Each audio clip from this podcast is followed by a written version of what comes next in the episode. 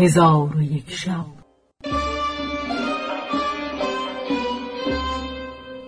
چون شب سیصد و دوازدهم برآمد.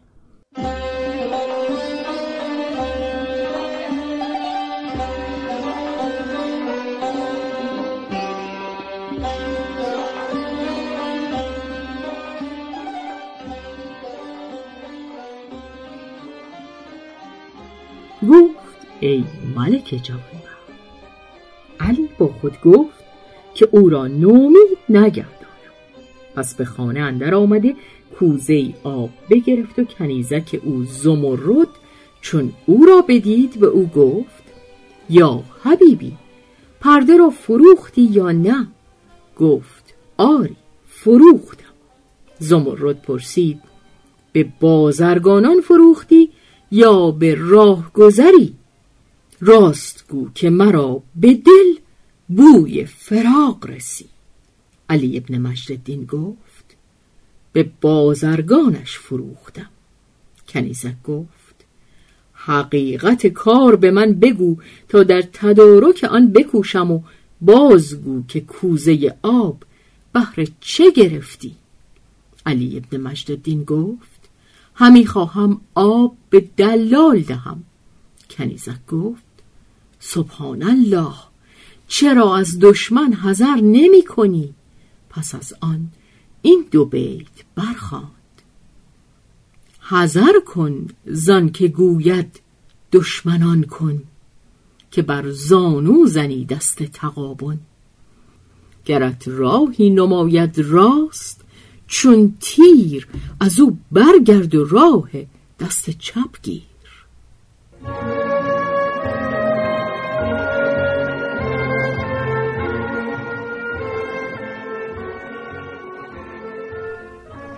القص علی ابن مجددین کوزه آب بیرون آورد. نصرانی را در دهلیز خانه یافت و به او گفت ای پلیدک چگونه بی اجازت من به خانه آمدی؟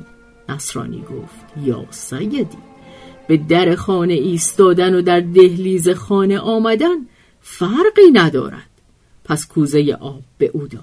نصرانی آب بخورد و کوزه به علی ابن مجددین بداد. علی ابن مجددین کوزه گرفته به او گفت برخیز و از پی کار خود رو نصرانی گفت یا سیدی از آن کسان مباش که نیکویی کنند و منت نهند. پس از آن نصرانی گفت یا سیدی آب خوردم ولی می‌خواهم که مرا تعام نیز دهی اگرچه قرص جوینی باشد. علی ابن مجددین به او گفت پیش از آن که تو را بیازارند برخیز و از پی کار خود رو. نصرانی گفت یا سیدی اگر به خانه اندر چیزی نیست این یکصد دینار بگیر و از بازار خوردنی از برای من شرا کن تا میان من و تو حق نان و نمک پدید آید. علی ابن مجددین گفت این نصرانی ناخردمند است. یکصد دینار بگیرم و مساوی دو درم خوردنی از بهر او حاضر آورم. پس نصرانی به او گفت یا سیدی من چیزی می‌خواهم که گرسنگی از من ببرد اگرچه قرصه خشکی باشد. از آنکه بهترین توشه ها آن است که گرسنگی ببرد نه تعام فاخر لذیذ است و در این معنی شاعر نکو گفته گر گل شکر خوری به تکلف زیان کند بر نان خشک دیر خوری گل شکر بود.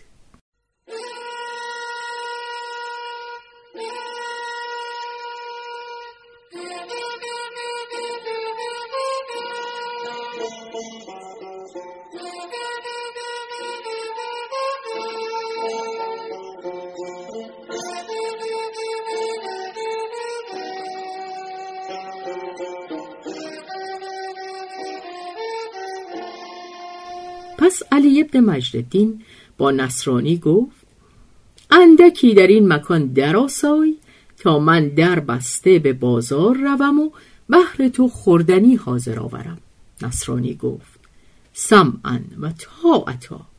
پس علی ابن مجددین در خانه را ببست و کلون به پشت در بیانداخت و کلید را با خود برداشته به سوی بازار رفت و قدری اصل و مغز بادام و نان و ماهی بریان گشته خریده بازگشت.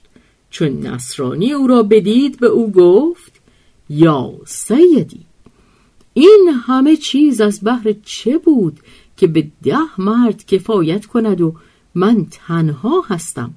شاید تو با من تعام خوری؟ علی ابن مجددین به او گفت تنها بخور که من سیر هستم. نصرانی گفت یا سیدی. حکیمان گفتند که هر که با مهمان چیز نخورد ناپاک زاده است.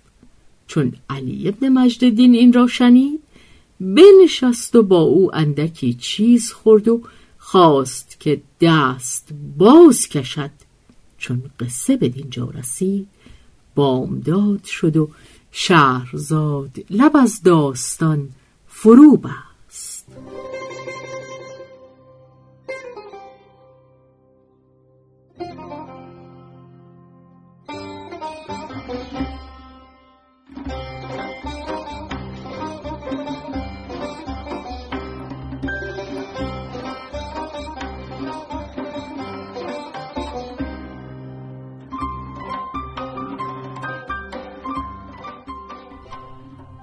به روایت شهرزاد فتوهی